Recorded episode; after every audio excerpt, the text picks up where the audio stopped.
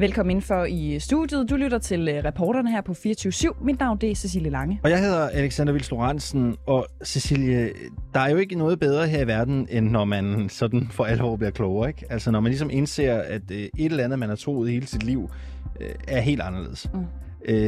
Jeg havde en samtale i går, hvor jeg bliver gjort klogere på, hvad en pony egentlig er for en størrelse. Ja. Jeg har jo altid troet, at en pony er en lille hest, Ja. som bliver større. Det er det ikke. At du tror, det er sådan en form for øh, teenagefase? Ja. Det er jo en race. Ja, det er det. Jeg anede det ikke. Men det er, det, du har ret i, at det er en lille hest. Ja, men jeg troede jo, at den voksede sig større til en stor hest en dag. Nej, Det gør den angiveligt ikke. simpelthen noget med størrelsen. Og, og... Ja. Vidste du det godt? Ja, jeg vidste det ja, godt. ja. Okay. Og det er fordi, at jeg ligesom er, øh, hvad, hvad skal man sige, uforvildt blevet en del af en, en hestepigeflok. Okay. Ja. Ja. Jeg har også været ponytrækker, faktisk. Har du det? Ja, det. Hvor i sådan noget Legoland? Jeg har Legolands øh, campingplads. Nå. Fantastisk øh, sommer. Ja. Ja. Jeg vil bare lige høre, om jeg var den eneste, der var helt galt afmarcheret. Det var jeg øh, øh, til synligheden. Det skal ikke handle så meget om ponyer i dag. Det er det eneste, der bliver sagt om ponyer i Det er dag. en fed information. Vi måtte bare lige ud af det. Men Sport, det er dejligt at vide. Nej, nej, jeg synes, Men det er altså- dejligt at vide, at du også kan blive klogere en gang imellem. Det er ikke så tit, der sker, vel? Nej, det kan man selvfølgelig godt sige. Øh, spørgsmålet er jo, om Tony Hansen, Langelands øh, borgmester, han har gjort vores kollega Anna Heidorn klogere. For hvad svarer borgmesteren på Langeland egentlig, da vores reporter i går fangede ham på Rådhuset i Rudkøbing? Her på reporterne, der har vi jo de seneste mange uger afdækket lovbrud, sagsbehandlingsfejl og sågar en potentiel kommunal kidnapning af et barn i børne- og tvangsanbringelsessager i Langeland Kommune. I starten af vores dækning, der stillede Langelands borgmester Tony Hansen op til interview. Her blev han forholdt en række konkrete sager, blandt andet en sag, hvor borgmesteren i en fortrolig mail selv erkender en række lovbrud i en forældres sag. Men siden da, ja, der har øh, Tony Hansen, SF-borgmesteren på Langeland, nægtet at stille op til interview med 24-7. I mellemtiden der har borgere i kommunen indsendt en borgmesterklage, hedder det, til ombudsmanden. En tilsynssag til Ankestyrelsen og en lang række nye lovbrud er blevet afdækket her på reporterne. Derfor tog vores kollega Anna Munk Heidorn til Rådhuset i Rudkøbing for at forsøge at få borgmester Tony Hansen i tale. Det krævede et par forsøg, inden det lykkedes at fange ham på borgmesterkontoret endda. prøver lige Tony Hansen igen.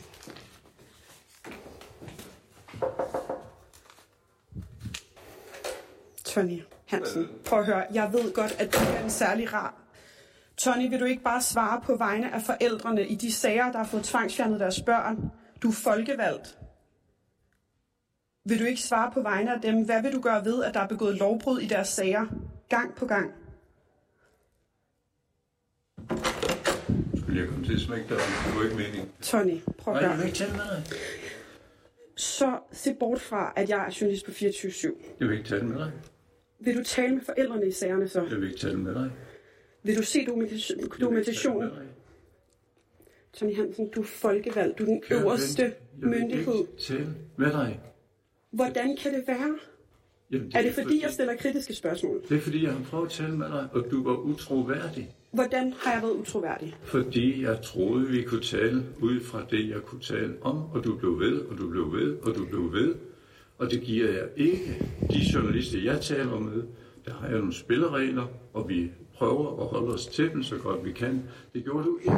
Ikke tid på det. Vil du så ikke forklare mig, for jeg kan ikke se, hvor det er, at vi har lagt de spilleregler ud.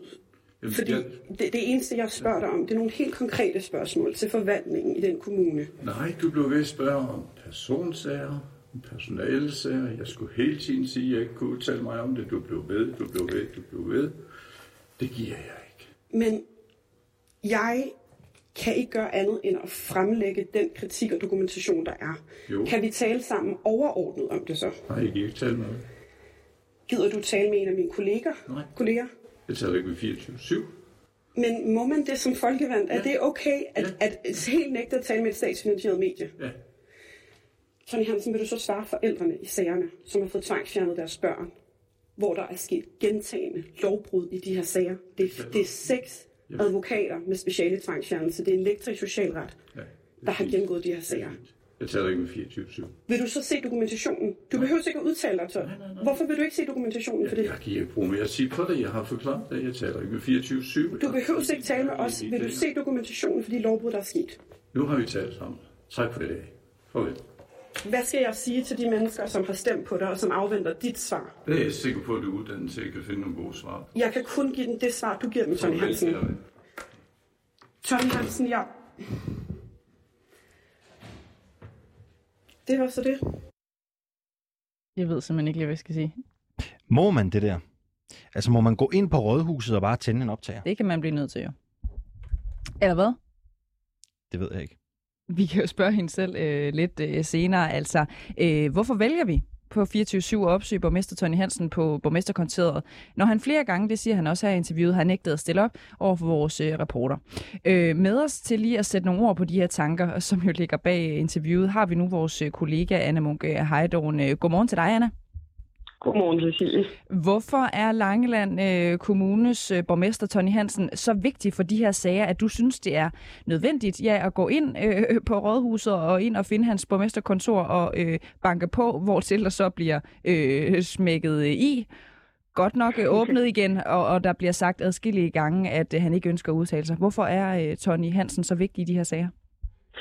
Jamen, øh, det, man tager jo ikke op på borgmesterkontoret for sjov, og jeg er glad for, at du spørger, fordi øh, Tony Hansen, han er så central for de her sager, og for at komme til bunds i de her sager. Og det er han jo, fordi han som borgmester er den øverste leder af kommunen øh, og forvaltningen, hvor de her lovbrud er blevet begået. Og så er det også interessant, at Tony Hansen jo på trods af, at vi har forsøgt at forelægge ham dokumentation flere gange, har fastholdt over for både os, men også andre medier, at han, ikke, han simpelthen ikke tror på, at der er begået lovbrud i sagerne. Øhm, og derfor, og så, så er der også en tredje ting, og det er, at oppositionen, det vil sige de andre øh, medlemmer i kommunalbestyrelsen i Langeland, de er jo begyndt at, at åbne for tanken om at gennemgå de her fejlbehæftede sager. Og det nægter Tony Hansen. Så på den måde, så er Tony Hansen ligesom den centrale spiller, vi, vi skal have svar fra. Mm. Men han har gjort det klart for dig og for os, øh, Anna Mokajdoren, at han øh, øh, ikke vil tale med dig. Han vil ikke tale med 24-7. Øhm, så hvorfor har du taget turen til Langeland og opsøgt ham på den her måde? Jamen, det har jeg, fordi han er den eneste rigtige til at svare på de her spørgsmål. Og som man også siger i interviewet, han, han har nægtet at stille op med, med mig øh, specifikt, men også med, med hele 24-7. Og det, det er et problem, fordi de andre medier har øh, naturligvis ikke øh, dokumentationen i, i de sager, som vi har afdækket. Så derfor så, så er det os og vores medier, der kan stille de allermest kritiske og essentielle spørgsmål. Og så synes jeg også, det er et problem, at man, de folkevalgte politikere, at de kan vælge at vrage mellem de etablerede medier. Øhm, jeg, jeg, jeg, jeg vurderede, at det var fair nok, at vi forsøgte at fange ham, og måske ville det også være lykkedes, når jeg stod ansigt til ansigt med ham at få min tale. Mm. Men Tony Hansen, han har jo stillet op til interview i andre medier, øh, TV2 øh, Fyn og Fyns Amtsavis osv. Så, øh, så hvad er egentlig problemet i, at han ikke stiller op hos os og ved, ved 24-7? Men det er, at, at Tony Hansen i de interviews ikke bliver forholdt særlig meget konkret. Altså det, det, vores dækning øh, har jo inkluderet en hel masse enkeltsager, hvor, hvor når man går ned i materien og ser, hvad for nogle lovbrud og løgne, der har været fra forvaltningens side, det er der, det bliver interessant at høre borgmesterens perspektiv. Øhm, og, og hvis det, det er nemmere på en eller anden måde ikke at forholde sig til det, medmindre det er det medie, der sidder med dokumentationen, der stiller spørgsmålene. Mm. Men Tony Hansen, han siger jo også, og det ved jeg jo, for det har han også sagt øh, øh flere gange før, når vi to har talt sammen, øh, Anna. Han mm-hmm. siger også, det er også i interviewet her, at han, han mener, at, at du har været utroværdig i jeres første interview. Prøv, prøv lige at rise op for os, hvorfor er det, han siger det? Jamen, vores første interview øh, for cirka en måneds tid siden, det foregik sådan, at jeg selvfølgelig kontaktede ham og forholdt ham på, per mail. Øh, jeg havde prøvet at ringe til ham flere gange. Nogle af de her lovbrud. Og det var jo i de konkrete sager. Fordi det, var, det, er, jo, det er jo det, det handler om. Det er jo nogle konkrete borgersager. Øhm, og da vi har så interviewet ham, der forsøgte jeg så at forholde ham de ting. Og der, øh, der, han havde skrevet en mail til mig før, at han han kunne ikke udtale sig om konkrete sager. Så derfor holdt ham dem, som måtte han nægte at udtale sig, og så øh, udtalte han sig så faktisk alligevel lidt i, nogle persona- i en personalsag med en chef, der havde begået lovbrud. Men han blev provokeret over, at jeg forsøgte at få ham til at svare på enkeltsagerne. Og det forstår jeg sådan set måske godt, men problemet er jo, at hvis en politiker ikke vil forholde sig til enkeltsager, så kan de jo ikke forholde sig til den historie, vi har, og den dokumentation, der er. Mm. Og på den måde, så kan man ligesom som politiker glide udenom essensen af det, det, der foregår i ens kommune. Har Tony Hansen egentlig en pointe på nogen øh, måder? Altså jeg ved jo godt, at vi har jo indsigt i de her sager. Vi har også fuldmagt til at kigge de sager og konkrete eksempler øh, igennem, som, som vi behandler her på reporterne. Øhm, kan Tony Hansen med det i baghånden, som vi har, altså at vi har fuld indsigt, og vi har også ret til at, at tale på vegne af de her familier, kan Tony Hansen så stadigvæk slippe afsted med at sige, at han ikke vil tale om enkeltsager? Altså, det er derfor, jeg står på mesterkontoret, for det synes, det synes jeg jo personligt ikke, han kan, når han har fået forældrenes øh, øh, fuldmagt. Øh, man kan sige, at hans, hans forsvar har været, at øh, han aldrig udtaler sig i nogen som helst enkeltsager. Og det er så fordi, at borgerne skal, skal trygt kunne komme til kommunen og fortælle om deres sager, uden frygt for, at det kommer videre. Hvilket jo egentlig er lidt paradoxalt, når man kan se i mange af de her sager, at der faktisk har været nogle lovbrud, hvor at kommunen har videregivet fortrolige oplysninger til andre parter end, øh, end forældrene. Så, så det er, det er, en, øh, det er et, et, et forsvar, som øh, jeg blev nødt til at udfordre i hvert fald, det her med, at han ikke måtte udtale sig, selvom forældrene har givet fuldmagt. For de har jo et brændende ønske om, at borgmester Tony Hansen udtaler sig det er jo faktisk det, de allerhelst vil have, han gør. Og Anna Munk det, de virker jo ikke til, at vi kommer synderligt meget videre med Tony Hansen. Øh, I hvert fald, det var øh, to gange smækket døre øh, i hovedet på, på dig. Så det gode spørgsmål mm. er jo også, øh, hvad skal der ske nu? Altså, øh, hvad skal der ske videre i sagerne fra Langland? Fordi jeg ved jo også, at øh, vi har en masse familier, som havner i min indbakke, som havner i din øh, indbakke. Sågar fortalte Simon Andersen, vores chefredaktør, mig også i går, at han har en hel masse familier, som kontakter os, fordi de ved, at vi kigger øh, ind i de her sager. Hvad, hvad gør vi nu? Jamen, øh, det vi gør nu er, og det er rigtigt, Cecilie, vi er blevet bestormet af forældre, fordi det her øh, fænomen og de her lovbrud, der sker i forvaltningen, det er jo desværre ikke kun i Langland Kommune heller. Det, der skal ske nu, det er, at øh, vi har nogle flere historier øh, både om familier øh, konkret, men også omkring, hvordan systemet fungerer. Øhm, og så er, er der en samlet dokumentar omkring Langlandsand på vej, men så selvfølgelig vigtigst af alt, så skal Astrid Krav jo i samråd den 24. maj, hvor hun skal redegøre for de det er vores dækning af sagerne. Og det er Mette Thiesen fra Nyborgerlige, der kalder det samråd. Og op til det, der følger vi selvfølgelig øh, sagen tæt, men det bliver meget, meget spændende at se, hvordan Astrid Krav vil, øh, vil, vil forklare, hvordan der kan forekomme så voldsomt lovbrud i forvaltningen. Og så ved jeg også, at der er nogle juridiske tiltag øh, imod Langland Kommune, som er under opsejling. Så det, det kommer vi selvfølgelig også til at følge. Anne Munk Heidorn, øh, bare en idé her, ikke? og det kan sgu godt være, mm-hmm. det er skørt, men hvis Tony Hansen ikke vil stille op på 24-7, hvorfor mm. ringer vi så ikke til TV2 Fyn eller Fyn Samtavis og deler informationerne med dem, og spørger, om de ikke kan få ham til at stille op? Øh, kunne det være et bud? Jamen, det er en rigtig god idé, Alexandra, og det er faktisk noget, jeg har gjort i det enkelte tilfælde. Øhm, jeg har faktisk delt en af sagerne med, med TV2 Fyn, og øh, jeg synes sagtens, vi kan prøve igen. Der kom, ikke, der kom ikke lige sådan, måske lige så mange kritiske og nørklede spørgsmål, som jeg kunne ønske mig ud af det, og det forstår jeg også godt, fordi at det, øh, det er komplekst. Men jeg synes, det er et rigtig, rigtig godt bud. Jeg tænker, fordi det jeg bliver ved svært fald, for ham de... jo i hvert fald at sige nej til alle medier, der sidder på Fyn og Langeland. Jamen, det er en genial idé, og det, jeg kan godt høre, at, øh, at jeg skal have ringet rundt i dag, fordi jeg synes, det er en rigtig, rigtig god idé. Lige et sidste spørgsmål. Jeg... Ja, selvfølgelig. Øh, må man godt gå ind på borgmesterkontoret, banke på og optage det? Jeg ved det simpelthen ikke. Eller var Nej, det ren jeg... Øh, civil ulydighed? Jeg må simpelthen finde ud af det på bagkant, fordi det var det, det, var det der skete, og øh, jeg blev ikke smidt ud, så ikke før til sidst. Så... Og blev du smidt ud til sidst?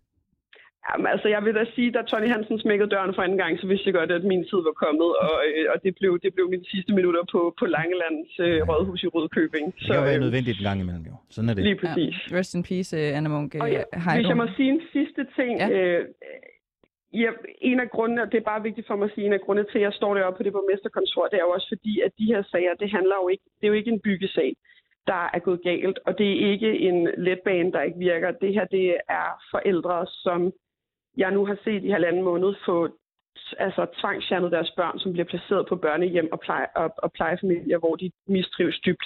Det er det største indgreb, en myndighed kan, kan lave, og derfor så, når sagerne er så grælde, så synes jeg også, at at det er legitimt, at man beder om at få nogle konkrete svar. Anna Munk øh, Heidorn, øh, tak fordi du var med os øh, her til morgen, og så vil jeg også bare lige tilføje, øh, at øh, ja, første og eneste interview, vi jo er lykkedes med at få med Tony Hansen øh, her på kanalen, det blev sendt den 21. og 22. marts i år, så I kan godt høre, at vi har arbejdet på det her øh, længe, og det kan man selvfølgelig finde i sit øh, foretrækkende øh, podcast øh, Kartotek. Man søger bare på reporterne, ikke?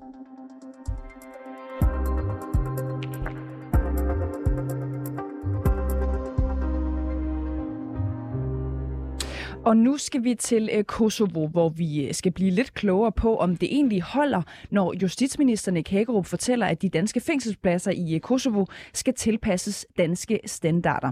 Velkommen til dig, Therese Rytter.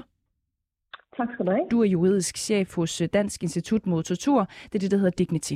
Øh, Therese Rytter, forekommer der tortur i kosovariske fængsler?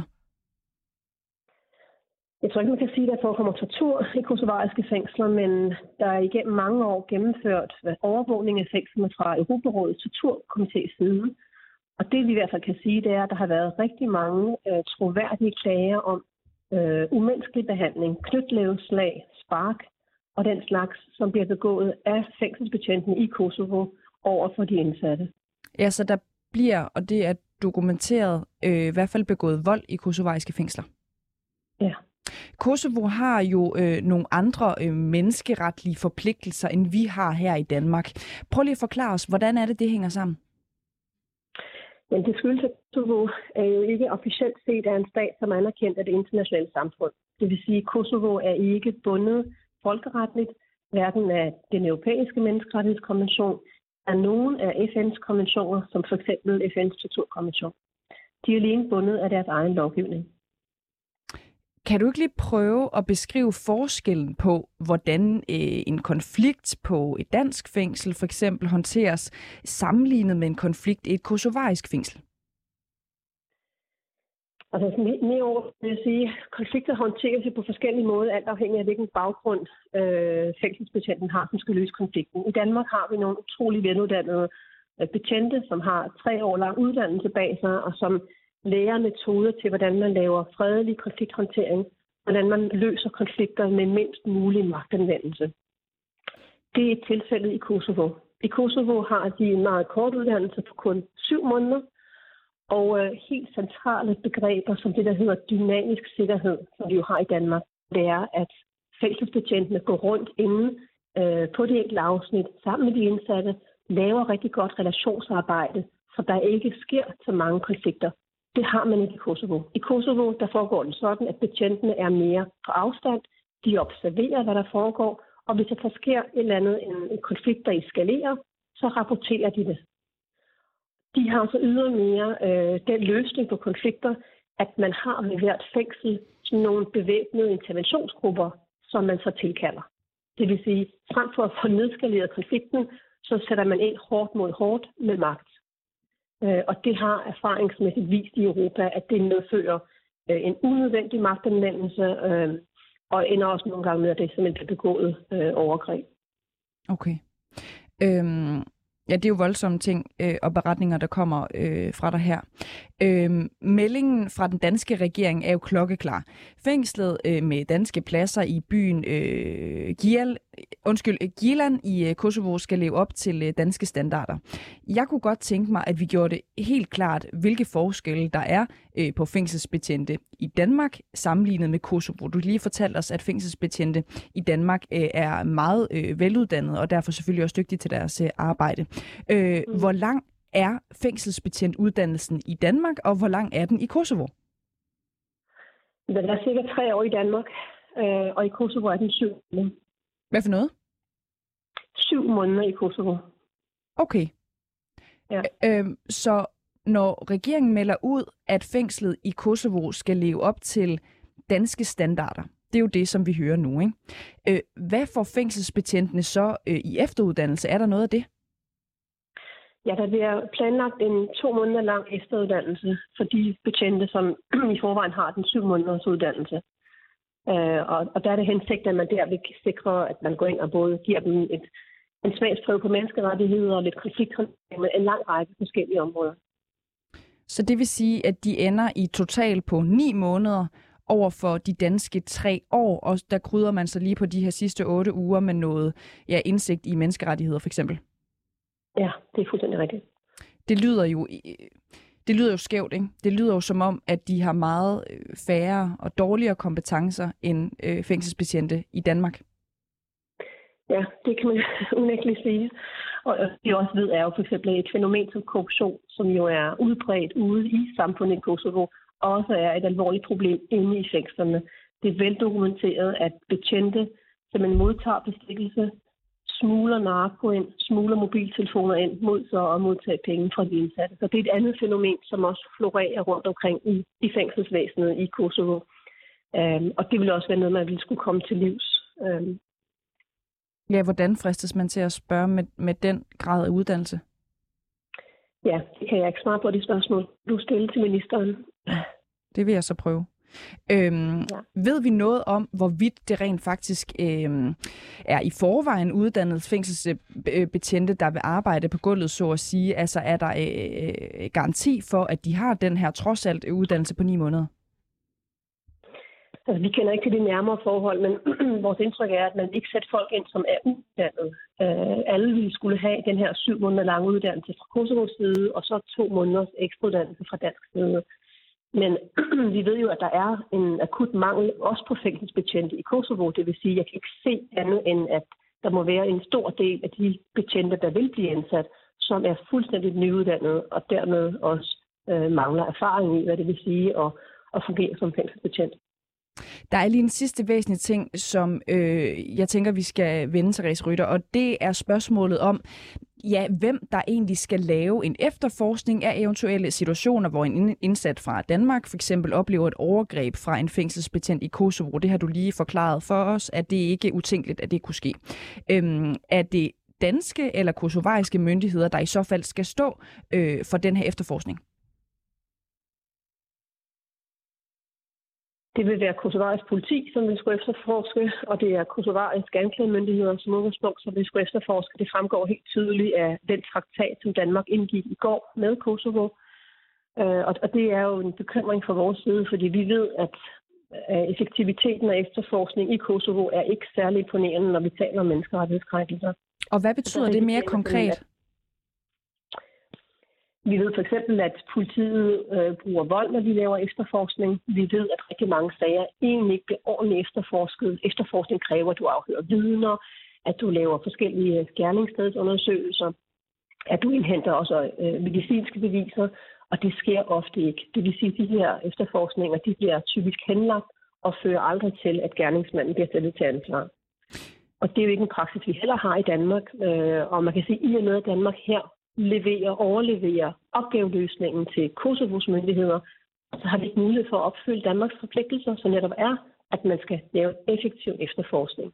Therese Rytter, øh, juridisk chef hos øh, Dignity. En del af den her aftale er jo også, at man indsætter en dansk ledelse i fængslerne i Kosovo. Øh, din bekymring og Dignitys bekymring er jo alligevel udtalt. Jeg skal bare lige være skarp på, frygter du, at en dansk ledelse i et fængsel i Kosovo vil se igennem fingre med øh, voldelige handlinger begået mod fanger. For det kunne man jo godt tro, ud fra det, du siger her. Ja, det tror jeg absolut ikke. Nej. Der kommer til at sidde en dansk governor som den øverste ja. ansvarlige i fængslet. Jeg tror absolut ikke, han har tænkt sig at igennem fingre med noget som helst. Hvad, hvad er problemet så, hvis der er en dansk ledelse, som sørger for, at tingene de forløber ordentligt? Problemet er, at den daglige leder er fra Kosovo, og samtlige betjente er fra. Kosovo. Og det vil sige, at det kan være rigtig svært for en fængselsinspektør, som sidder på et kontor i den ene ende af fængslet, at løbende være klar over, hvad der foregår på jorden rundt omkring. Så, så du tror simpelthen, at den leder, som kommer til at sidde der, den danske leder, har ingen føling med, hvad der foregår ude i fængslet overhovedet? Det er jo ikke sort, men han har ingen føling. Men det... Jamen, hvad, hvad, det er jo lidt det, du siger, ikke? Eller hvad er det, du mener? Jeg siger, at det er rigtig svært. har nogen, som, eller som han selv har, hvad skal man sige, kender fra Danmark, ved, hvad for uddannelse de har, men det er nogle folk, som har en helt anden uddannelse, som har arbejdet i en helt anden kontekst. Og når man ved, at der er andre fængsler, i andre fængsler, i Kosovo foregår overgreb, så kan det være svært for ham at se i hver eneste krog, hvad der foregår. Det beroliger der heller ikke, at danske og internationale tilsynsmuligheder får adgang til at aflægge besøg i fængslerne, øh, som man også kan i Danmark? Det er absolut helt klart en, øh, en, en øget sikring af, at man kan se, hvad der foregår, og også at man vil kunne afdække det. Øh, som det er nu, så ved vi ikke helt, hvad konstruktionen bliver i forhold til øh, den danske. Vi ved, at det bliver Folketingets ombudsmand, som øh, skal overvåge, som skal besøge, men om det bliver en gang om året, de kommer til at flyve derned, eller hvor tit det bliver, det kan jeg ikke svare på. Øh, generelt er mandatet det, at man skal foretage jævnlige og uvarslede besøg. Det er jo lidt svært nogle gange, hvis det foregår flere tusind kilometer væk. Therese Rytter, øh, juridisk chef i Dignity. Tak fordi du var med her til morgen. Selv tak. Om lidt under en halv times tid, så øh, tager vi pointerne fra det her interview videre til øh, Bjørn Brandenborg, Socialdemokratiets retsordfører, som forhåbentlig kan forklare os, hvordan det egentlig hænger sammen, når regeringen siger, at fængslerne i Kosovo skal leve op til forholdene i danske fængsler. Tidligere på måneden, der modtog den socialdemokratiske regering anbefalingerne til en reformpakke, der blandt andet skal forsøge at gøre op med det stressende karakterræs blandt de unge studerende. For at opnå det, så anbefaler Reformkommissionens syv medlemmer blandt andet at sætte et loft over kravet for karaktergennemsnit på 9, så der i stedet anbefales, at det afgøres på optagelsesprøve, hvis der er flere ansøgere, end der er pladser på de mest populære øh, uddannelser. Godmorgen og velkommen til dig, Hanne Knudsen. Godmorgen. Du er lektor i uddannelsesvidenskab ved Danmarks Pædagogiske Universitet, som hører under Aarhus Universitet. Vil det her hjælpe de unge stress? Altså, det har jeg desværre virkelig svært ved at forestille mig. Øhm, fordi det er jo ikke et spørgsmål om, det bliver nemmere at komme ind på uddannelserne, eller at man er sikker på at komme ind, hvis man har fået over 9. Det er, det er kun blevet mere uforudsigeligt, eller det vil blive mere uforudsigeligt og mere uklart, hvad der skal til for at komme ind. Øhm, altså, så jeg vil nærmere sige, at den her model maksimerer usikkerhed for de unge, så de, de er ikke engang sikre på, hvis de kører derudad og får 12 i gennemsnit, at de kommer ind. Så de får egentlig at vide, at de skal ikke acceptere nogen begrænsninger, de skal bare tro på det, og samtidig kan de heller ikke regne med noget som helst. Så, så jeg tænker snarere, at det er en model, der nærmest er opskrift på stress. Mm-hmm.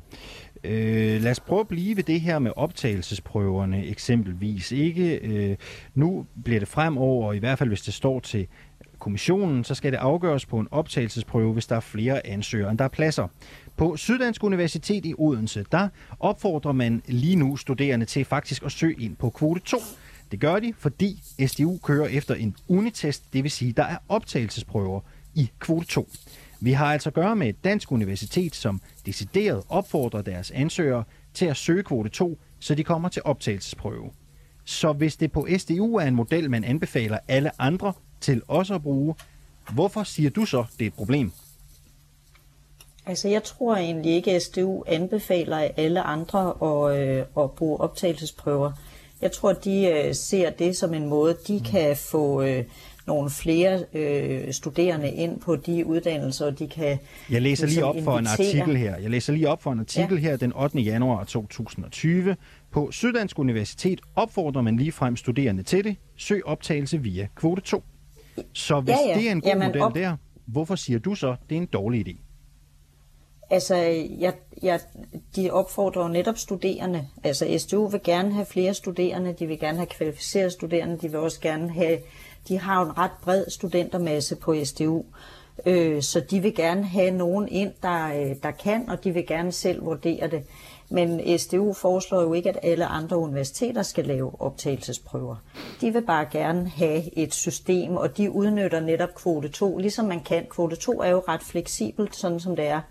I, 2021 blev 29 procent optaget via kvote 2, så universiteterne har faktisk den her mulighed for at bruge adgangsprøver, ligesom man jo gør på journalistuddannelsen og de kunstneriske uddannelser. Så der er mange uddannelser, der bruger øh, adgangsprøver for at få de studerende ind, der passer til deres, øh, til deres uddannelser, deres profil.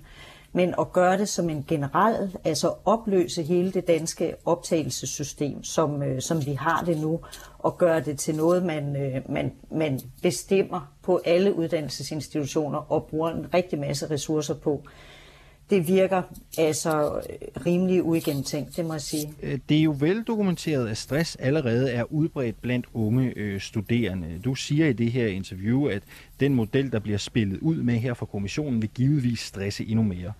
Øh, hvis man skal tale om opskriften på stress, så kan det vil lige så godt være den model, der er i dag, der resulterer i, at unge bliver stresset? Altså unge er jo stressede, det ved vi jo fra alle mulige undersøgelser. Øhm, og hvis man, altså jeg ville synes, det var super vigtigt og virkelig godt, hvis en kommission satte sig ned og overvejede, hvordan kan vi hjælpe de unge, så de ikke bliver så stressede. Øh, men det er faktisk ikke det spørgsmål, øh, den her kommission har sat sig og sat sig selv. De, de siger, der er et problem med optagelsessystemet, fordi de unge vælger efter at få max ud af deres eget karakter. Så, så hvis de har fået over 10, så vil de ikke på en uddannelse, der kun kræver 7, siger den her kommission. Og, og det kan godt være, at der er nogen unge, der vælger sådan. Men hvorfor er det egentlig et problem? Og, og hvis det er stress, der er problemet, så skal man jo søge meget bredere end bare at antage, at det er karaktererne, der stresser de unge. Altså, så skal man jo spørge nogle af ungdomsforskerne, hvad er det, der er i gang med Øh, altså, hvad gør, hvad, hvilken betydning har de sociale medier og det almene præstationspres i samfundet og alt muligt, det fikser man jo ikke ved at ændre på, øh, på adgangsbetingelser. Men hvad mener du så, modellen er? Ikke? Nu får du øh, fri taletid her til at forklare, hvordan du mener, man burde strykke sådan en model her sammen. Hvad tænker du? altså, øhm, det, er en, det er en stor ære, vil jeg sige. Det, det, jeg tænker, at øh, det, vi, øh, det er svært at undgå at sortere i unge, når der er nogle uddannelser, der bare er enormt attraktive og som giver adgang til magtfulde og vigtige positioner i samfundet. Så jeg har faktisk ikke rigtig fantasi til, at man skal ophæve al adgangskrav. Jeg tænker, det er vigtigt, at det er nogenlunde gennemskueligt, det er nogenlunde fleksibelt, øh, at man øh, arbejder med, at det ikke er alt for stor social slagside, altså, øh, og, og at det ikke er unødigt ressourcekrævende. Det vil være mine kriterier. Og, og øh, jeg synes egentlig, at det virker nogenlunde fornuftigt at have de her karakterer fra gymnasierne, øh, som, som, det, som i hvert fald den ene. Og så kan det være, at man kan udvide kvote 2. Det kan være, at man kan arbejde med det. Men det gør man jo allerede på de enkelte uddannelsesinstitutioner. Og så har man, som jeg nævnte, de her adgangsprøver til, mm. til kunstnerisk uddannelse og journalist. Så, så Altså, øhm, det, det er lidt fantasiløst, men egentlig vil jeg ikke pille ved det. Jeg vil kigge på, hvad er det, der stresser de unge? Kunne man, øhm, kunne man udvide, hvad det er, vi tænker er et godt liv? Lige nu skal, skal alle have en uddannelse og et job. Men der er jo også, øh, altså vi har jo et liv, der kunne bestå af andet. Men, men ved du hvad, altså man kan sige, det er også stressende at have, på arbejde, have et arbejde og gå på arbejdet hver morgen, og måske er det på en eller anden måde meget fint, at der er en eller anden form for pres, der ligesom forbereder unge mennesker på det liv, de skal ud og leve. Jamen det er, jeg har ikke noget øh, problem med, at man sætter krav. Øh, jeg synes bare, det virker urimeligt, hvis man... Øh, gør det uigennemskueligt for de unge. Altså sådan set, når jeg snakker med unge, så siger de, at det der med karakter er egentlig ikke så slemt. Altså det er jo til at holde ud, og det handler ikke om, at jeg skal måles og vejes på min personlighed og alt det der.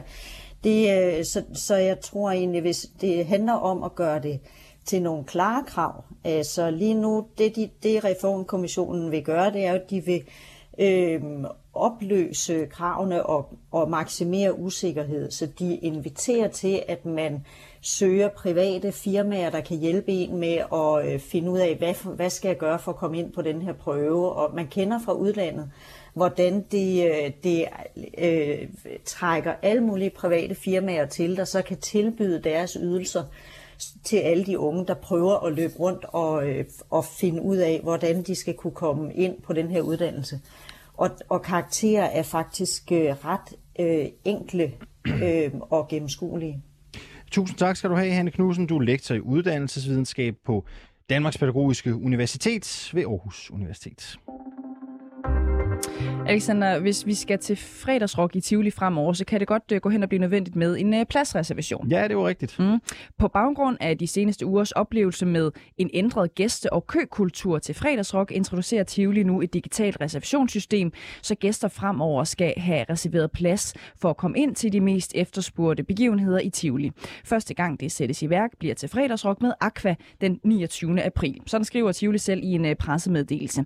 Mere specifikt, Alexander, har du sikkert også hørt om, så kommer den her øh, ændring jo efter, at der er to weekender i streg, altså til fredagsrock, er opstået uroligheder, kan man kalde dem, i forbindelse med afholdelsen af netop fredagsrock. Mm. I midten af april, der udbrød der tumult, slagsmål og voldsom masen foran scenen, da Ice Kid gav øh, koncert, altså rapperen Ice Kid, og øh, ugen efter, øh, der var der mødt mange flere mennesker op, end der var plads til, da Arti Artit og Andreas Odbjerg var på plakaten. Det resulterede i, at folk begyndte at hoppe over parkens hegn, mens andre forsøgte at trænge ind igennem portene. Og dertil kommer så, at der var mange, der var meget påvirket af alkohol, og måske også nogle forskellige andre øh, sjove sager. Ikke? Velkommen til øh, programmet, Niels Folmand. Tak skal du have. Du er kommersiel direktør i uh, Tivoli. Øhm, I skriver jo selv i jeres pressemeddelelse, at uh, coronasituationen har gjort, at der uh, kommer en del uvante, som I kalder det, uh, koncertgæster i Tivoli. Og jeg går ud fra, at det er uh, nogle af dem, for eksempel, som hoppede over uh, hegnet. Hvordan skal online pladsreservation sætte en stopper for, at uh, unge fulde uh, hopper over et hegn? Jamen det, der er vores øh, klare ambition med vores pladsreservationssystem, det er at sende signal om, at, at der er en begrænsning på, hvor mange vi kan være til fredagsrock.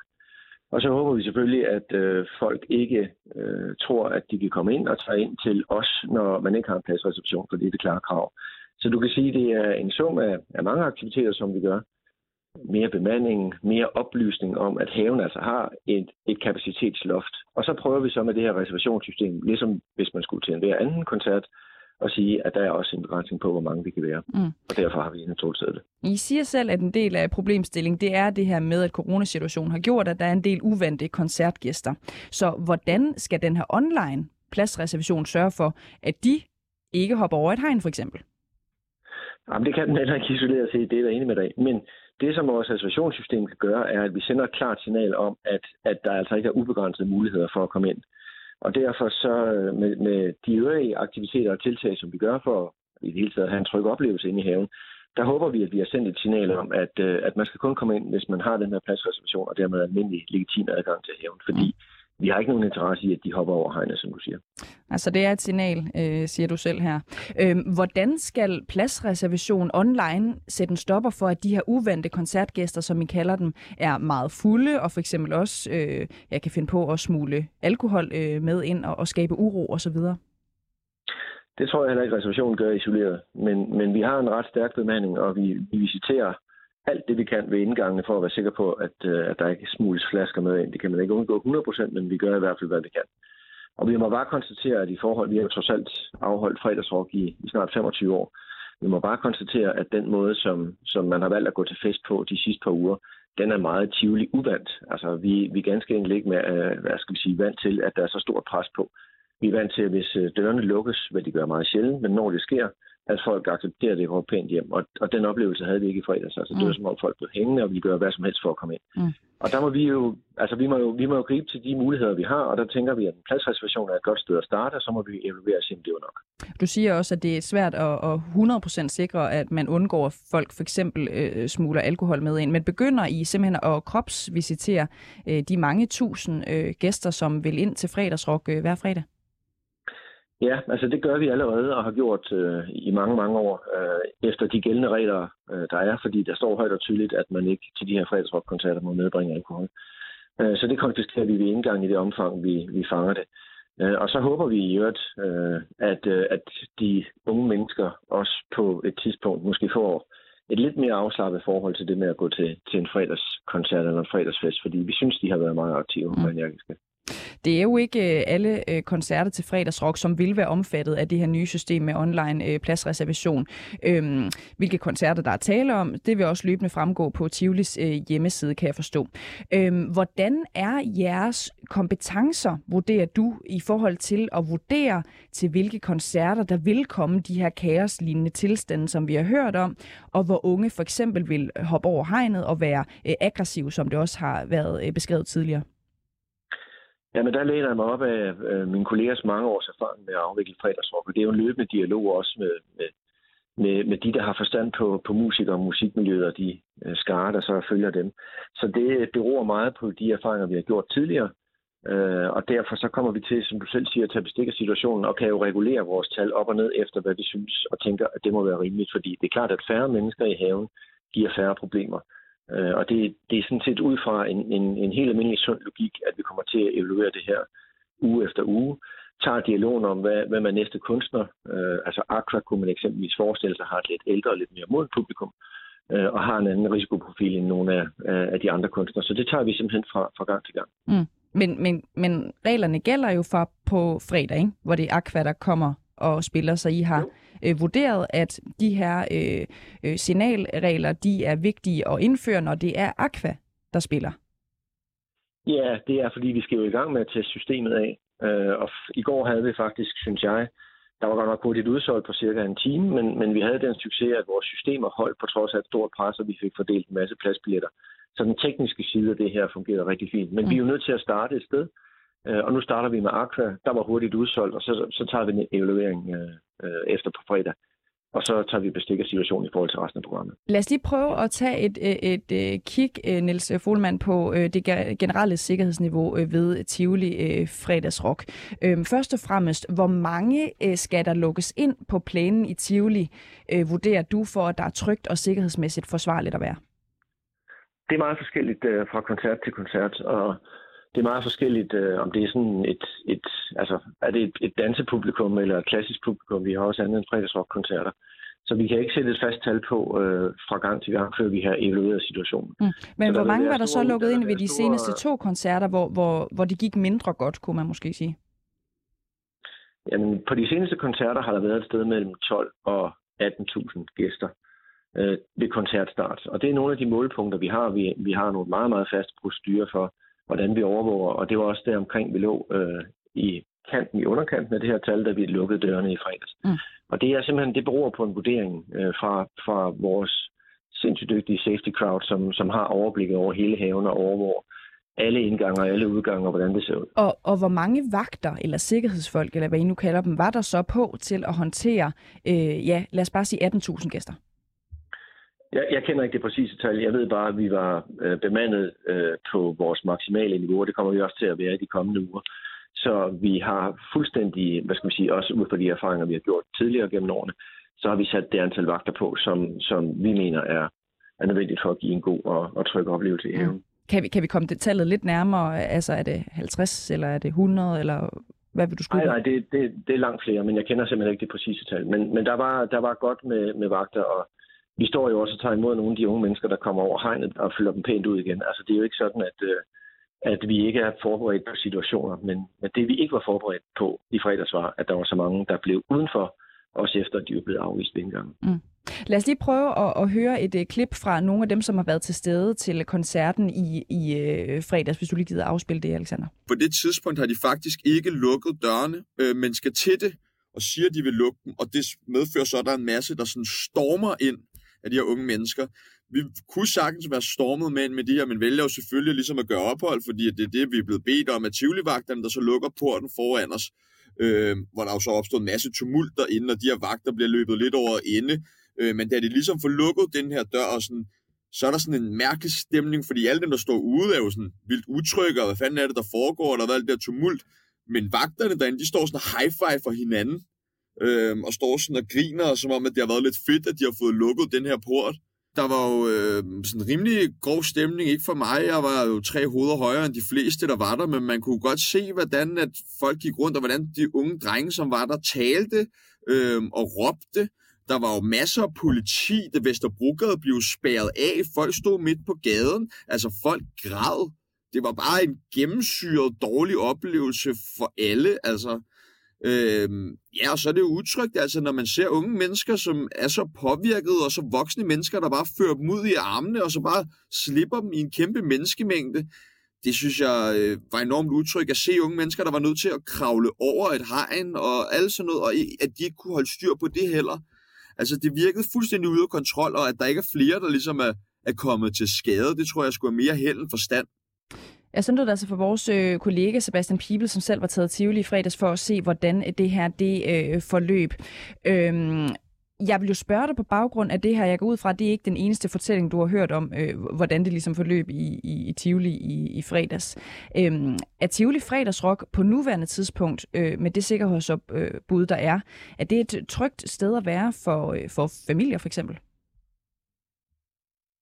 Ja, det mener jeg, at det er. Altså, selvfølgelig er jeg fuldstændig enig med din kollega i, at man skal ikke lade for unge mennesker være alene og slet ikke beruset i den indre del af København en, en sen fredag aften, uden at følge dem ind. Øh, vi så også mange forældre i fredags, som, som sad nede bagved og, og drak en kop kaffe og, og fulgte koncerten på afstand, og så hang de op i deres unge mennesker, da koncerterne var overstået, og så tog de pænt hjem. Vi havde en rigtig fin fest inde i haven, øh, og det var blandt andet, fordi vi lukkede dørene. Og jeg synes jo også, øh, lige præcis det her indslag dokumenterer, at det er jo godt, at vi har muligheden for, i hvert fald i udgangspunktet, at begrænse tilgangen til haven på fredag, så det netop bliver en tryg oplevelse. Og det skal pladsreservationer være med til. Øh, det, som, som, som jo også åbenlyst her øh, kommer til at virke utrygt, det er jo, at, at man ikke ligesom respekterer, at vi lukker dørene, at vi har nået vores maksimale kapacitet, og så at forsamlingen ligesom opløses, så man går hjem eller finder et andet sted at gå til fest og siger, når jeg kommer så ikke til fredagsrock fredags. Det var, at der var et, et pres på, og, og, og derfor så synes jeg faktisk, at, øh, at vores øh, procedurer virkede efter hensigten, men jeg medgiver da, at det kommer til at virke voldsomt. Jeg vil så dog lige sige, at det her med, at der var nogen, der sprang over hegnet, der var altså ikke nogen inden for Tivoli, der prøvede at springe ud. Det var den anden vej, altså det var udefra ind. Så det var i hvert fald ikke noget, vi opfordrede til, tværtimod. Mm. Det er mere for at finde ud af, og det skal jeg nok slippe dig lige om lidt, altså hvis der opstår for eksempel knivstikkeri, øh, masseslagsmål midt inde i sådan en folkemængde, øh, hvor flere erfaringer øh, viser, at, at man kan ikke rykke sig ud af, af, af flækken. Det, det så vi blandt andet også med Snoop Dogg-koncerten øh, for, for år tilbage øh, til Tivoli Fredagsrock. Øh, kan de vagter, der trods alt er på til de her ja, 18.000 gæster, kan de sørge for, at der ikke er nogen, der kommer voldsomt til skade? Vagterne kan i hvert fald sørge for, at, at koncerten stopper. Det var også det, vi så øh, under Ice koncerten Den stoppede kortvarigt, øh, indtil der ligesom var ro på. Og det er, jo det, det er jo den mulighed, vi har. Og der synes jeg faktisk, at vores, øh, vores system virkede upåklageligt. Vi stoppede omgående, øh, og jeg tror, den var afbrudt i 7-8 minutter, indtil den startede igen, da vi var sikre på, at der var ro nok på. Det er klart, at, at øh, sikkerhed og, og, og tryghed omkring øh, gæsterne i forbindelse med de her optrædener, er så afgørende for os. Men det er jo de, det er jo de, du sige, det er de virkemidler, vi har. Jeg har stor tillid til vores uh, sikkerhedsorganisationer. Vores safety crowd uh, gør det virkelig, virkelig godt. Det er også uh, rutinerede mennesker, og derfor så, uh, så er jeg også sikker på, at de kan håndtere situationerne. Men de værktøjer, man har i den forbindelse, det er jo at stoppe koncerten og sørge for, at der ligesom kommer normalitet ned i, i mængden igen. Og ellers så må man jo aflyse koncerten derfra. Niels Fuhlmann, kommersiel direktør i Tivoli. Tak fordi du var med her til morgen. Tak selv. 300 kriminelle, der skal udvises af Danmark, skal afzone deres straf i Kosovo.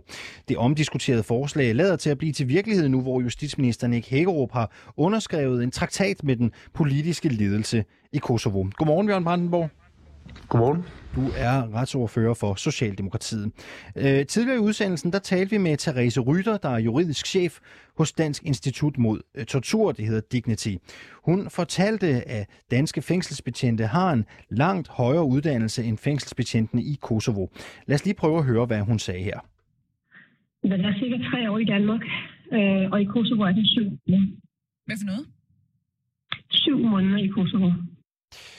Danske fængselsbetjente de har tre års uddannelse, mens fængselsbetjente i Kosovo har syv måneders uddannelse. Hvordan lever det op til danske standarder? Jamen, det kommer til at være sådan, at afsoningen i fængslet i Kosovo, det bliver efter øh, dansk øh, lovgivning, og det bliver også inden for rammerne af, af vores internationale forpligtelser. Øh, det er det, der fremgår af de, øh, den aftale, der blev underskrevet af, af ministeren, og det er også det, der kommer til at, at fremgå af det lovforslag, der blev, der blev fremsat i går.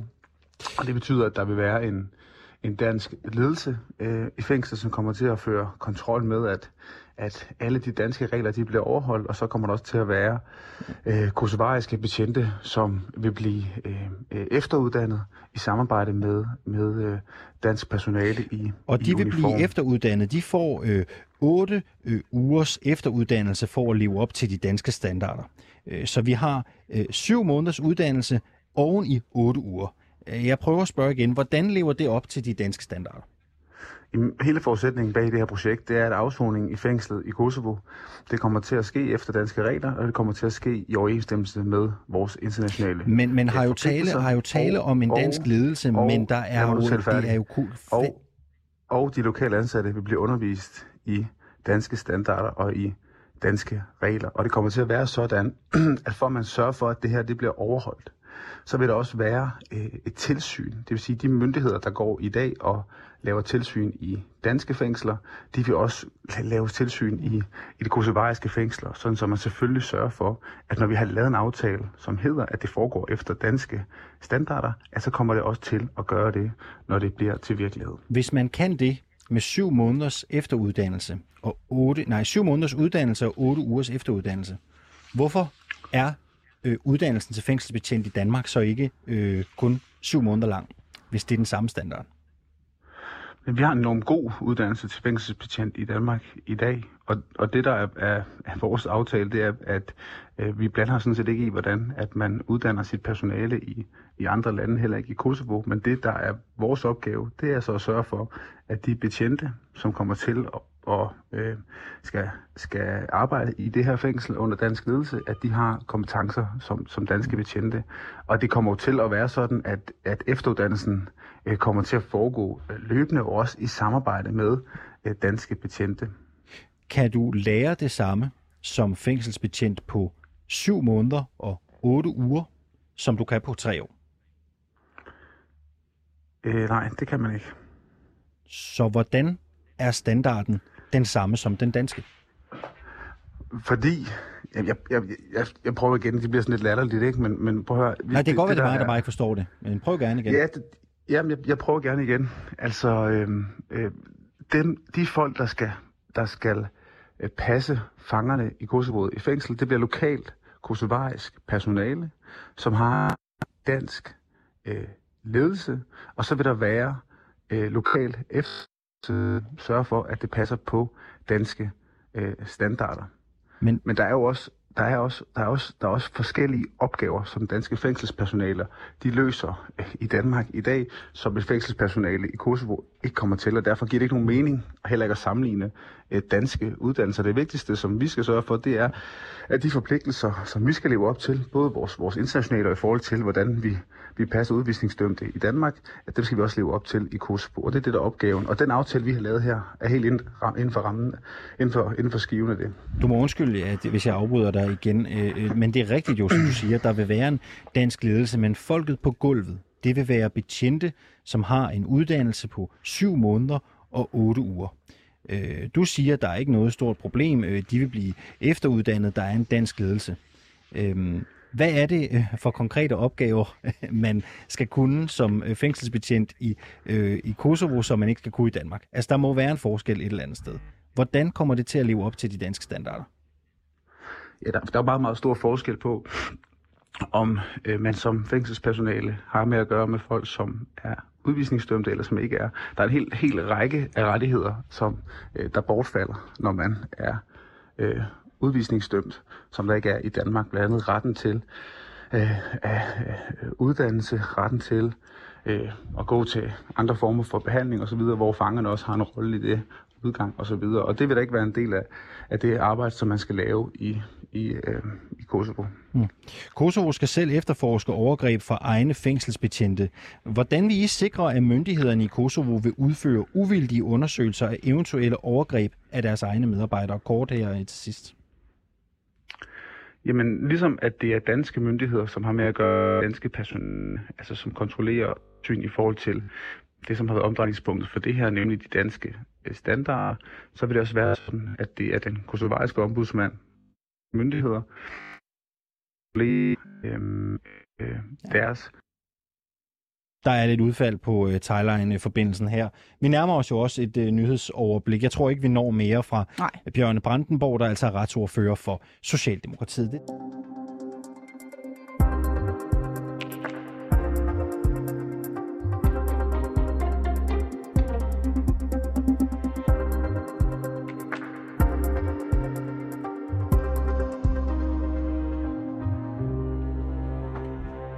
Så er vi tilbage igen her i øh, anden time af øh, reporterne på øh, 24-7 i studiet Alexander Vils Lorentzen. Og jeg hedder Cecilie Lange. Som altid fristes man til at sige ja. øh, senere her på morgenen, øh, Cecilie. Du har så ikke skal nogen vi... øh, anekdoter om pony eller noget, du vil lægge... Øh... Ikke øh, for det. Ikke for nu. Endelig sig til, hvis der er noget. Er altså, du i markedet for et mere? For, for Pony News? Ja. Nej, det er ikke noget, som jeg interesserer Nej, mig nej, synderligt. Øh, Så lad os lade det ligge for i dag. Øh, Til Jeg gengæld... er bare nødt til at lige at i talesæt, hvor underligt det var, at du startede dagens udsendelse med at snakke lidt om noget nyt, du har fundet ud af om ponyer. Men videre til Langeland og overgrebssager.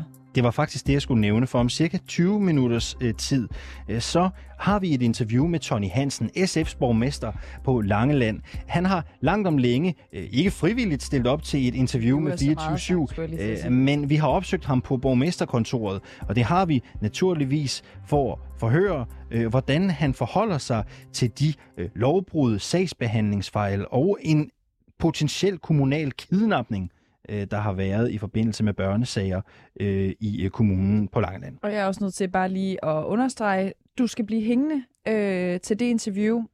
Og igen, interviewer så meget sagt, du er nødt til at høre det her. Øh, jeg var, og det sker ikke så tit, målløs og tom for ord, efter Det er jeg sjældent, hørte at du det. ikke øh, siger noget. Det ved jeg godt. I hvert fald. Ja. Mino Ung København holdt i går demonstration i forbindelse med ansvarlig presses nye rapport, der hedder Dem vi stadig taler om. Det er en serie af rapporter, som udkommer hvert femte år, og den viser, at det er 3,5 procent af nyhedskilderne i danske medier, som har etnisk minoritetsbaggrund, som i øvrigt er det laveste, der har været hidtil. Og det er på trods af, at borgere med etnisk minoritetsbaggrund udgør 14 procent af befolkningen. Min Ung mener, at det ikke er repræsentativt at etniske minoritetspersoner, kun udgør 3,5 procent, når nu andelen af etniske minoritetspersoner er på de 14. Og det er altså et problem for den demokratiske samtale, mener de. Spørgsmålet er så, om det er tvang, tid eller noget tredje, der skal til for at sikre en bredere repræsentation af minoritetsgrupper i de danske medier. Øh, godmorgen, øh, Marek Azoulay. Godmorgen. Du er forperson i Mino Ung København, og du var altså også med til demonstrationen i går. Ja. Øhm, hvordan skal man sikre en bedre øh, repræsentation af minoriteter i de danske medier? Først og fremmest så tror jeg, at det handler om uddannelse. Det handler om at øh, anerkende de blinde vinkler, vi har, fordi det er noget, vi alle sammen har, også mig. Øhm, og når vi går ud og skal øh, dække nyheder, øhm, så er det vigtigt at sikre en bred repræsentation, øhm, så det ikke kun bliver kilder, som det nu er, øh, for størstedelen med etniske majoritetsbaggrund. Okay, skyldes det uvidenhed i pressen? Jeg tror, det skyldes, at vi øh, er vant til at gå af de samme sådan, arbejdsgange i arbejdet med at finde kilder. Er det så uvidenhed?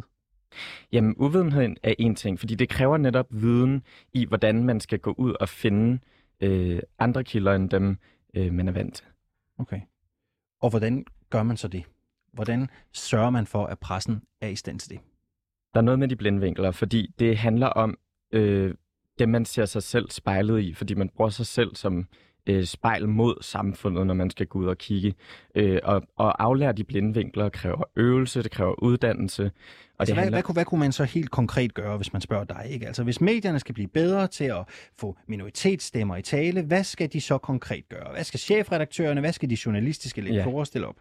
Det er både journalister, men det er også chefredaktørerne. Chefredaktørerne kan starte med at sætte et mål for, øh, hvis vi virkelig vil gøre noget med problemet, så kan man tage fat i ansvarlig presse, som har en, øh, en rapport, men også en masse journalister engageret, der arbejder aktivt med det her. Der er også en anden organisation, som hedder Pluralisterne, der har konkrete øhm, tiltag og øhm, procedurer, man kan gøre på en redaktionsgang. Men hvis man sætter et mål, for eksempel, vi vil gerne have 5%, eller vi vil gerne have 10%. Jeg ved, at politikken satte et mål for 10%. Ja. De nåede det ikke. De er på 1%. Hvad synes du, det skal være? Jeg synes, 10% er et godt sted at starte, fordi når den er på 3,5%, så skal vi heller ikke øh, øh, gå efter direkte med de 14 procent. Og i sidste ende, så handler det ikke kun om, at kilderne udgør øh, 14 procent, fordi så er det jo en til en sådan, samfundets afspejling. Mm. Det tror jeg er meget sådan idealistisk. Men det handler især også om, at det er en type historier, hvor etniske minoriteter er repræsenteret. Det er hovedsageligt udlændingepolitik, det er integration, og det er øhm, kriminalitet. Og det er et problem. Hvis man kigger på andre emner, for eksempel som uddannelse, SU, kultur, boligmarked, skat, der er det 0%. Kan du høre forskel på, hvornår det er en minoritet, som taler i klimadebatten eller SU-debatten, og hvornår det ikke er? Lige høre, der er det jo kun lyd. Mm. Øhm, men i dag, jeg optræder med mit navn, Marika Soule. Mm. Det, det klinger af en, af en anden etnisk baggrund. Men øh, især i billeder, især i, øhm, øh, måden, vinklen er lagt op til, som jeg var inde på før, det er specifikke historier, og minoritetsetniske personer optræder nærmest kun som case i nyere. Det er et problem, fordi hvordan er samfundet så afspejlet for etniske minoriteter? Når man ser når man ikke ser sig selv repræsenteret i medierne, og når det kun er specifikke historier. I sidste ende, så skaber det stereotyper, det bekræfter fordommene, og, og de her myter, der er om, hvordan det egentlig går med etniske minoriteter, fordi alt viser, at det går bedre. Spørgsmålet er, om I selv er gode nok, ikke? og om I selv gør en aktiv nok indsats til at ændre det billede. Øh, man kan sige, øh, man kan jo komme i medierne på mange måder. En ting er jo at blive brugt som ekspert i et interview og blive ringet op af journalister, men man kan jo også selv sætte sig ned og skrive et læserbrev, et debatindlæg eller en kronik. Er I selv gode nok til at claime den taletid, som I mener, I burde få? Der er rigtig mange skridt, før man kan få den taletid. En ting er netop det debatindlæg. Øh, du kan skrive et debatindlæg, der er godt, og så kan du jo håbe, det bliver optaget. Er I gode nok til det? For Lige præcis. Det handler netop om debatindlæg. Jeg snakker om nyhedskilder. Mm. Der er man ikke selv herre over, om øh, man bliver rækket ud til. Det er journalisterne. Men i forhold til debatindlæg, jeg vil sige, at der er mange stærke stemmer i dag med en minoritetsetnisk baggrund, mm. som har en platform, øh, har bygget det op, har et netværk, fordi at skrive et debatindlæg, et godt debatindlæg, det, der er rigtig mange skridt før det. Det handler om at vide, hvordan man gør. Det handler om øh, adgangsbarriererne. Har man nogen i net, sit netværk, man kan mm. øh, spørge om hjælp. Men nu taler du jo så også om, øh, at det er meget case-personer, der optræder, øh, når, når man taler om folk med minoritetsbaggrund. Der er jo også øh, forskere, meningsdannere og alle mulige andre typer, som har minoritetsbaggrund. Øh, gør de nok i forhold til at pitche historier til medierne? Altså lufte deres forskning eksempelvis. Ved du det? Altså er de aktive i forhold til at komme ud og byde sig til, og oplever de at blive fravalgt på grund af deres baggrund? Jeg tror, øhm, i går var vi til et arrangement med ansvarlig presse efter demonstrationerne. Øhm, fordi ideen var jo, at vi unge gik til medierne, når de ikke kommer til os, og prøvede at talesætte det her. Og vi blev faktisk hørt. Mm. Det er kommet ud med en mangfoldighedskonsulent, øh, politikken, indhold, øh, indlandsredaktøren kom ud og snakkede med os, og så senere til ansvarlig presse var der også en, nogle paneler. Og folk er enige om at vil gøre noget ved det.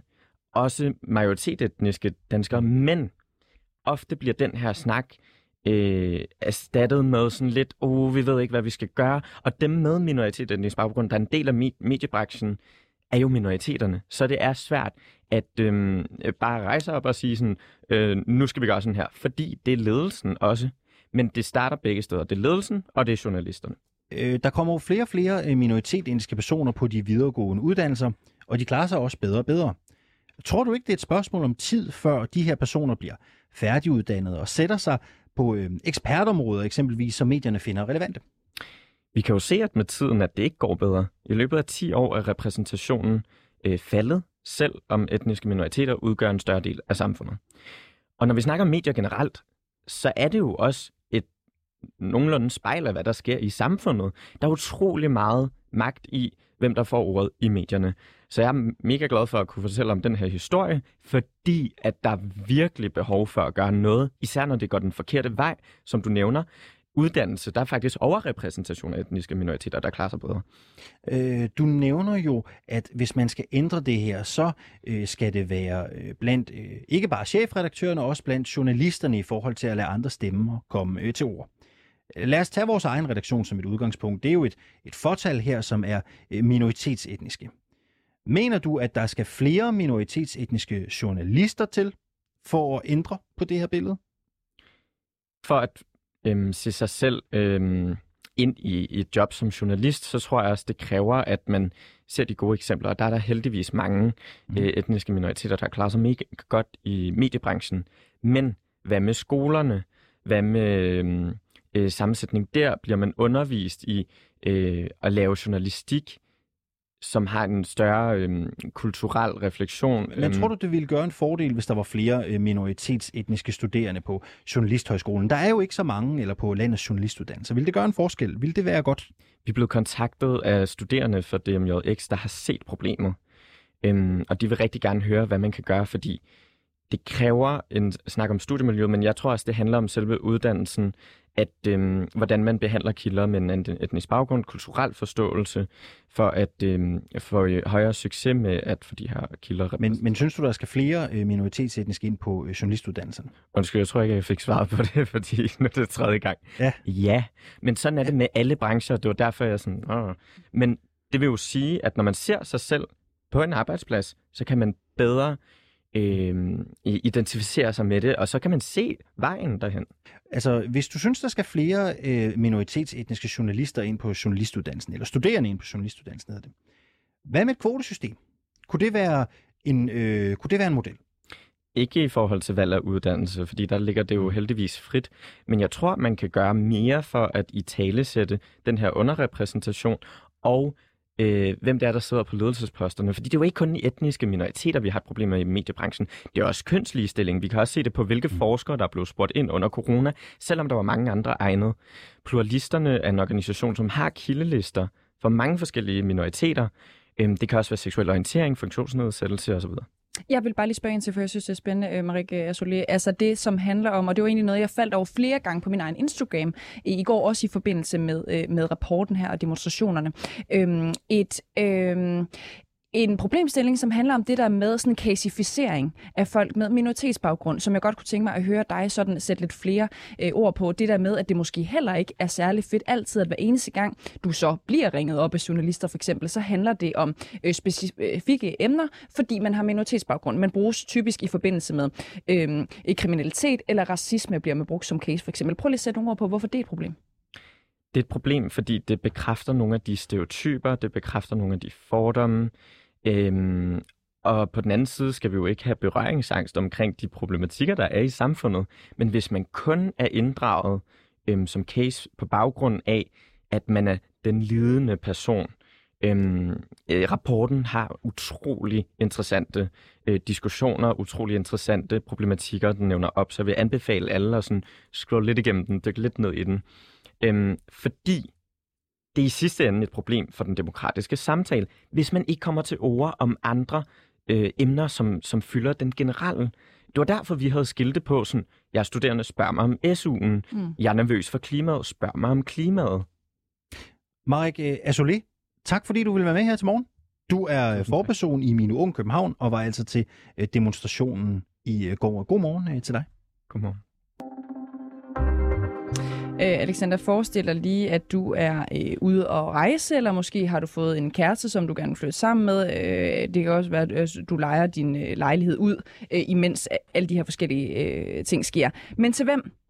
Måske til en ung kvinde, som mangler et sted at bo. Øh, det fortæller hun dig i hvert fald.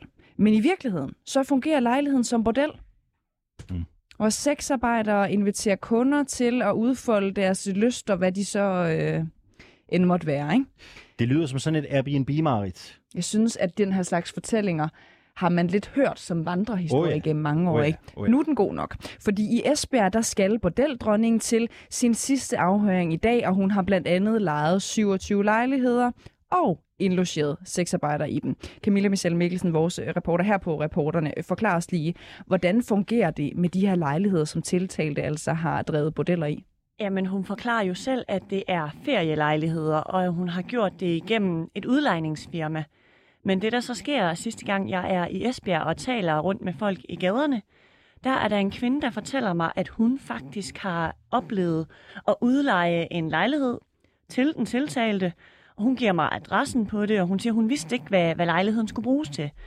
Jeg går hjem og krydstjekker de adresser, hvor bordellerne har ligget, og den adresse, hun har givet mig, hvor hendes lejlighed øh, angiveligt har ligget, det er en af bordeladresserne. Okay, så den er god nok? Ja, den er god nok, og hun har simpelthen fået at vide, denne her kvinde, at øh, det var en ung kvinde, der manglede et sted at bo. Hun anede ikke, at der skulle øh, være sexarbejdere, der skulle bruge hendes, øh, hendes hjem til at arbejde i. Nej. Det er det der med halve sandheder, ikke? Det, jeg tror da også, den der kvinde manglede sted at bo. Hun manglede bare også et sted at, at have, have nogle kunder, ikke?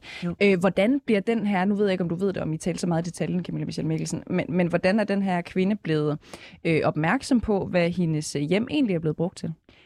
Det nævner hun ikke. Hun nævner nemlig, at hun sådan øh, føler sig øh, utryg ved hende, hun udlejer til, og føler, der er noget galt. Og til sidst så siger hun, jeg skal simpelthen bruge min lejlighed. Du er nødt til at finde et andet sted. Og så siger hun, at øh, hun bare svarer kort for hovedet, at øh, hun finder på noget andet, og øh, hun måtte have det godt. Hun finder så først ud af efterfølgende, da alt det her det kommer frem, og tiltalte nu er varetægtsfængslet, hvad det er, den er blevet brugt til. Okay. Øhm, jeg ved jo, at hun skal igennem øh, tredje og sidste afhøring øh, i dag. Mm. Øh, 27 bordeller, hvidvask for rigtig mange millioner kroner, øh, dokumentfalsk, forsikringssvindel osv. osv. Kan du sætte nogle ord på, hvor omfattende en sag det egentlig er, vi ser på her? Jamen altså, hvis man bare, du ved, tager anklageskriftet, så kigger vi på 34.188 sider. Altså, det er helt enormt, alt det, hun er dømt for. Rufferi, det kan straffes op til fire år, mens hvidvask er særlig grov karakter, som ligesom er det, hun er tiltalt for. Det kan straffes op til otte år. Så det anklageren, han ligesom forklarer, at han går efter, det er flere års fængsel og en udvisning af Danmark. Okay, og hvad den sidste del der? Prøv lige at, at forklare, hvad det går ud på. Han mener simpelthen, at hun øh, ikke hører til. Hun har øh, vandæret vores øh, system og vores regler. Han synes, at hun skal smides ud. Det er uvist, om det kan lade sig gøre. Jeg har forsøgt at undersøge det lidt. Jeg har også talt med forsvar. Forsvar fortæller mig, at hun er statsløs. Så spørgsmålet er også, øh, hvor man kan udvise sin hen. Mm. Øhm, der er lige en sidste ting, jeg synes, vi skal vende, fordi jeg, jeg vil godt dykke lidt ned i, hvor længe den her sag egentlig har stået på. Mm. Fordi at det kom lidt bag på mig, at hun faktisk har siddet øh, varetægtsfængslet øh, ret længe. Hun har jo siddet varetægtsfængslet siden den 1. december 2020, og der skal først falde en dom i juni i år. Så vi kigger altså på altså årelange, ja, hvad skal man sige, sagsbehandlinger og nu retsmøder. Og noget af det, der er interessant, det er, at det er så omfattende, at der er ni andre personer, der er enten sigtet, tiltalt eller dømt i denne her sag. Der har været forskellige politiaktioner, der har været rensagninger af de her bordeller, og noget af det, man fandt, eller nogle af dem, man fandt på de her bordeller, det var altså øh, helt, helt unge kvinder. Vi har fundet øh, en kvinde, vi har fundet, politiet har fundet en kvinde på, på 17 år og en på 21. Der er altså en teenager iblandt. Okay. Og det glæder jeg mig lidt til at høre. Øh, det skal de dykke ned i på fredag, hvad det går ud på. Camille Michelle Mikkelsen, reporter og producer her på programmet. Tak fordi du lige vil sætte os lidt mere ind i sagen, og vi kan også godt love øh, lytteren derude, at øh, vi øh, følger med selvfølgelig fortsat. Ikke? Og der kommer en podcast. Det gør der også. Ja. Det skal jeg også huske at sige. Og jeg skal også lige give dig en lille øhm, fun fact, øh, Alexander Vilsoransen. I forbindelse med den her sag? Ja. Ja. Jamen, kom med den. Jamen, det handler om... Jeg aner faktisk ikke, hvad det er, du vil fortælle Mathilde Kimer. Øh, Ruslands korrespondent ja. i DR? Ja. Og den her sag, spændende, jeg lytter. Ja. Øhm, og hun har jo en mand også, ikke? Øh, han hedder Jesper Schwartz. Ja. Øhm, de har lejet deres øh, hus ud for en kortere periode. Mm. De øh, troede så, at de havde lejet hus ud til en enlig mor og hendes børn. I stedet har det så vist sig, at deres hus i øh, Hvidovre bliver brugt som bordel. Oj. Ja, okay, det er fandme jo. Øh, lejeren har ikke betalt husleje, øh, og Mathilde Kimer kan ligesom ikke få smidt øh, lejeren ud. Selvom lejeren ikke har betalt husleje? Det er bare skørt, ikke? Det er så ikke, altså, jeg tror så ikke, det er lige præcis specifikt på den her øh, Ej, der er øh, konkrete vigtigt, sag. Det er vigtigt, vigtigt at, at få pointeret. Ja. Øhm, men men det er bare for at sige, ja, altså jeg synes, man hører om de her ting en, en gang imellem. Ikke? Jeg er ikke selv så, så meget sådan, til det der med at lege, øh, Ej, lege lidt ude på Airbnb på. og sådan noget, men også fordi, ja, det skal, at man hører bare om det her. Og det var, hvad det kunne blive til i reporterne her øh, til morgen, øh, Cecilie. Det er øh, Camille Michelle Mikkelsen, der øh, kyndigt har guidet os fra A til Z øh, den her morgen. Øh, husk, at man jo altid kan høre reporterne der, hvor man henter sin podcasts. Man kan også altid skrive til os, hvis man har idéer, tips eller tricks, ris, også ros naturligvis til programmet. Helst ros. Ja, helst ros. Skriv til reporterne. Eller snab... hvis man har noget om ponyer, for eksempel, en eller anden info et eller andet, der kan gøre os klogere om ponyer, og, og det er mest til Alexander. Ja, ja, ja. Skal vi ikke også sige, at man godt må skrive til dig ind på din Instagram? Nej, det, det må man nemlig ikke. Det må I gerne hos mig. Reporterne, snabelag247.dk er adressen til øh, programmet. Ja. Øh, vi er tilbage igen i morgen.